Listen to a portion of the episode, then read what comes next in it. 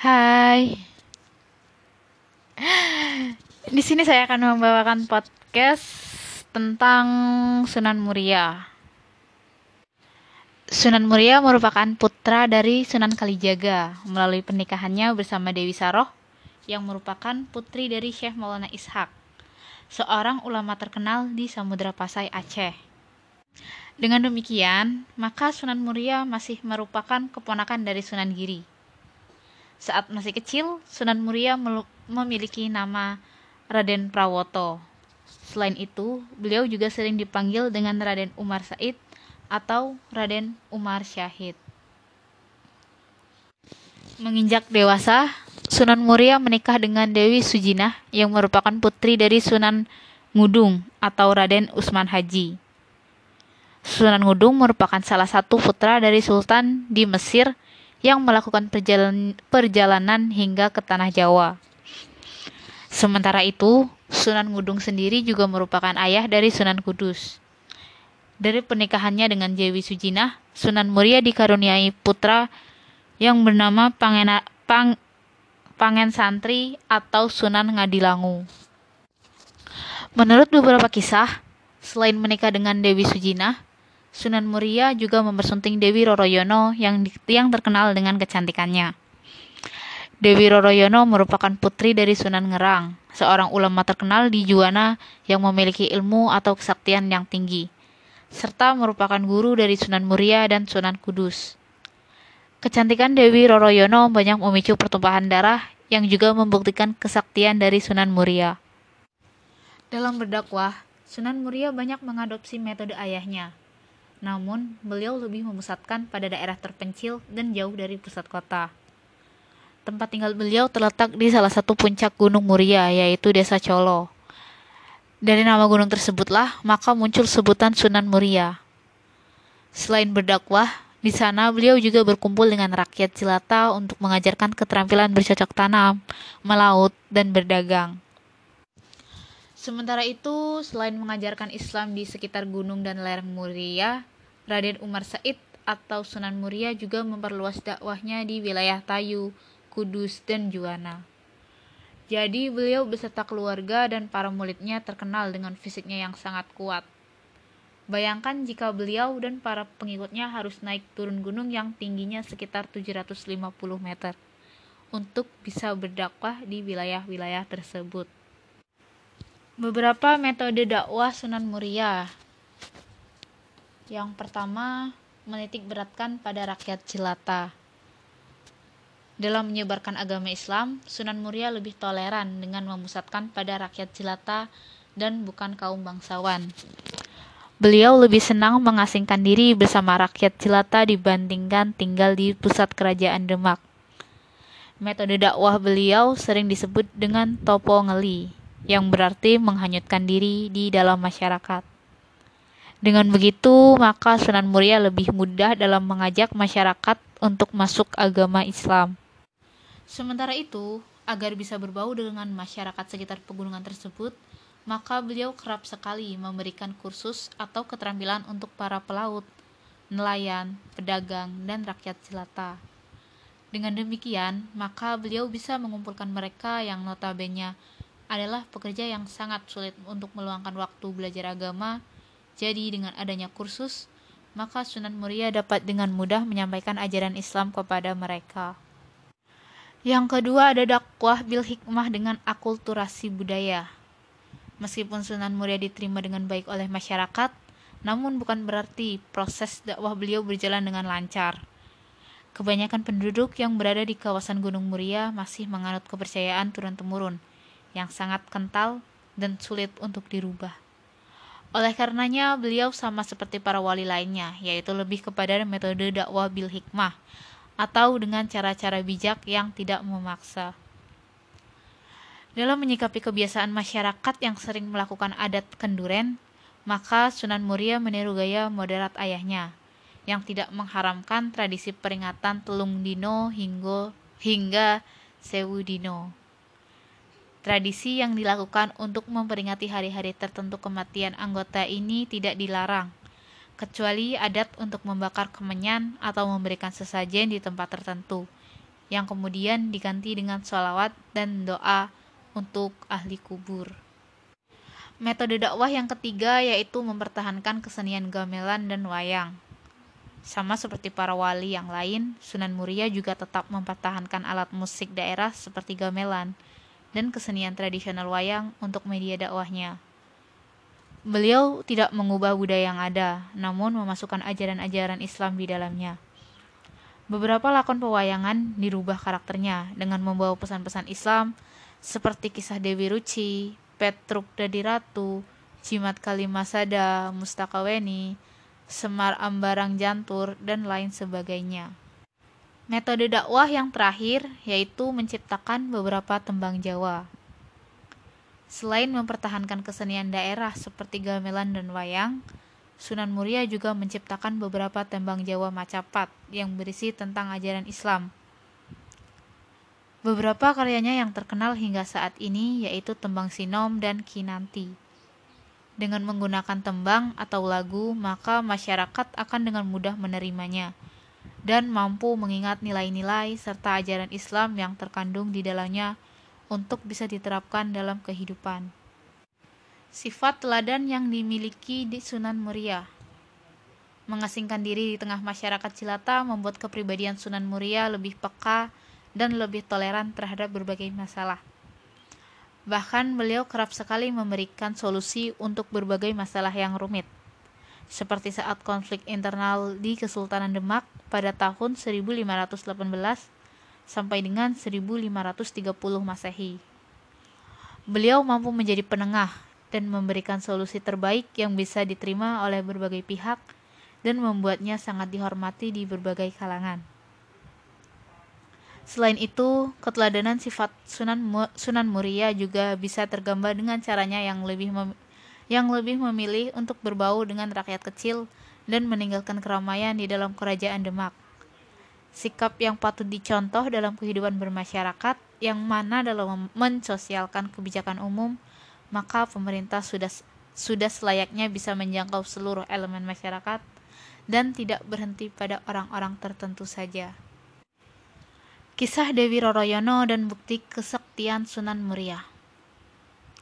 Bukti kesaktian Sunan Muria diceritakan dalam kisah pertarungan beliau untuk mendapatkan Dewi Roroyono. Alkisah Dewi Roroyono yang merupakan putri dari Sunan Ngerang yang sangat disegani di Desa Juwana tengah berulang tahun yang ke-20. Saat itu Sunan Ngerang mengadakan syukuran dengan mengundang para tetangga, saudara, serta para muridnya seperti Sunan Muria, Sunan Kudus, Kapa dan adiknya Gentiri, serta Adipati Patak Watak. Patak Warak. Ketika semua tamu berkumpul, Dewi Roroyono dan adiknya Dewi Roro Pujiati keluar untuk menghidangkan makanan dan minuman. Keduanya merupakan wanita yang sangat cantik, terutama Dewi Roroyono yang sudah menginjak 20 tahun. Bagi mereka yang tidak bisa menjaga pandangan matanya seperti Adipati Patak Warak, akhirnya terseret oleh godaan setan. Ia memandangi paras cantik Dewi Roroyono sampai matanya tidak berkedip sama sekali. Adipati kemudian menggoda Dewi Roroyono dengan ucapan yang tidak pantas dan tindakan yang kurang ajar sehingga membuatnya merasa malu dan marah. Dewi Roroyono akhirnya menempahkan nampan berisi minuman ke pakaian sang adipati yang membuatnya marah dan menyumpahi Dewi Roroyono. Bahkan ia juga hampir menampar Dewi Roroyono. Seketika Dewi masuk ke dalam kamar dan menangis karena dipermalukan oleh Adipati Patak Warak. Ketika malam hari, syukuran yang digelar telah selesai dan semua tamu pulang kecuali yang datang dari jauh, termasuk Patak Warak. Namun, ia tidak bisa tidur karena masih terngiang dengan wajah ayu Dewi Roroyono. Ia pun akhirnya mengendap-endap ke kamar Dewi dan membiusnya dengan ilmu sirap. Patak Warak kemudian masuk melewati genteng dan membawa Dewi keluar lewat lewat jendela menuju Mandalika, Kediri. Sunan Ngerang yang mengetahui putrinya diculik kemudian membuat sayembara. Ia akan menjadikan saudara bagi anaknya jika yang menyelamatkan Dewi adalah perempuan dan menjodohkannya dengan Dewi jika ia laki-laki.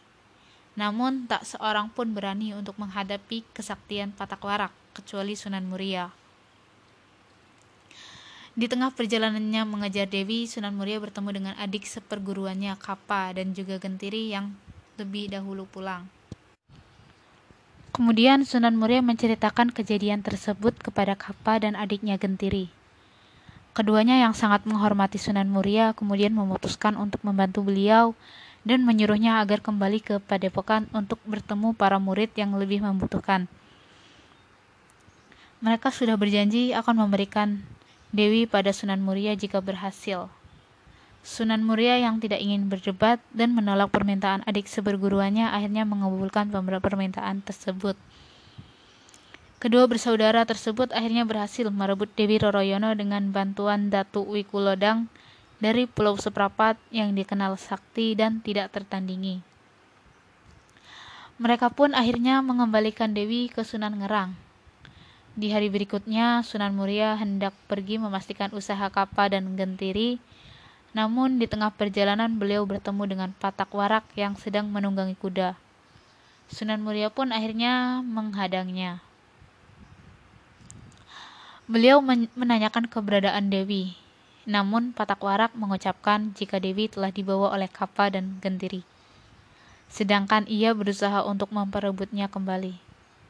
Sunan Muria kemudian memasang kuda-kuda sembari mengucapkan jika Patak Warak ingin merebut merebut Dewi, maka ia harus melangkahi mayatnya. Patak Warak kemudian turun dan menyerang Sunan Muria dengan jurus cakar harimau. Namun ia kalah dengan hanya beberapa gebrakan saja. Seluruh kesaktian Patak Warak hilang seketika, bahkan ia juga tidak mampu untuk berdiri dan juga berjalan. Sementara itu, Sunan Muria melanjutkan perjalanannya ke Juwana. Beliau disambut gembira oleh Sunan Ngarang yang sudah diceritakan perjalanannya oleh Kapa dan Gentiri. Beliau kemudian dijodohkan dengan Dewi Roroyono, sementara Kapa dan Gentiri mendapatkan hadiah tanah di daerah Buntar yang menjadikan keduanya kaya dan berkecukupan. Sementara Sunan Muria dan istrinya berbahagia di Padepokan Muria. Kapa dan Gentiri yang membawa Dewi Roroyono kembali saat itu tampaknya telah terpesona dengan kecantikannya.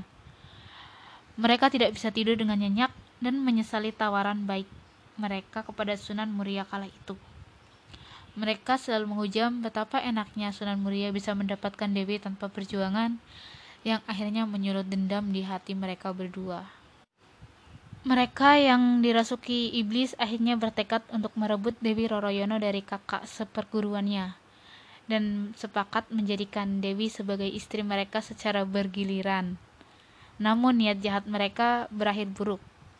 Gentiri yang beraksi terlebih dahulu ke Muria akhirnya kepergok oleh murid Sunan Muria dan menyebabkan pertempuran hebat di antara mereka.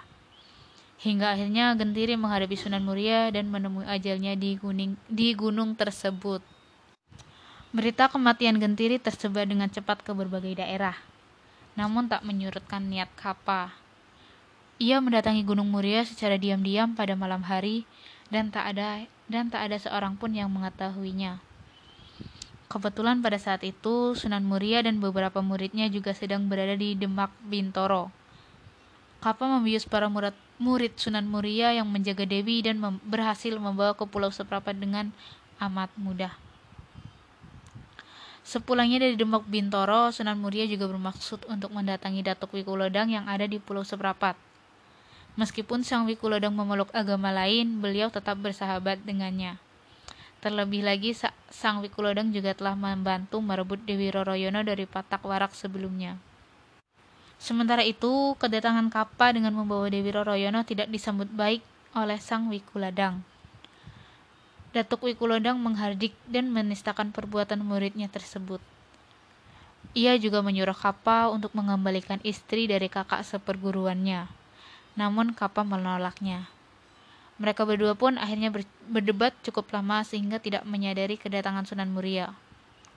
Sunan Muria pun terkejut melihat istrinya terikat pada tangan dan kaki, sementara melihat Kapa dan gurunya bertengkar. Di saat Pikulodong berjalan untuk membebaskan Dewi dan selesai melepaskan ikatannya, kemudian terdengar jeritan Kapa di saat yang bersamaan. Ternyata Kapa yang saat itu mengetahui kedatangan Sunan Muria kemudian mengeluarkan jurus aji pamungkasnya. yang kemudian berbalik menyerang dan membunuh dirinya sendiri. Itulah salah satu kesaktian Sunan Muria yang mampu mengembalikan serangan lawan. Sunan Muria yang agak menyesal kemudian meminta maaf kepada Likulodang karena telah membunuh muridnya. Namun sang Wikulodang membenarkan pembelaan Sunan Muria dan menyalahkan perbuatan muridnya. Karena tak sepantasnya orang berilmu melakukan kejahatan yang demikian. Akhirnya dengan langkah gontai, Sang Wikulodang kemudian mengangkat jenazah Kapa dan menguburkannya dengan layak. Sementara Sunan Muria dan Dewi Roroyono kembali ke Padepokan. Cukup sekian podcast episode pada kali ini. See you next time.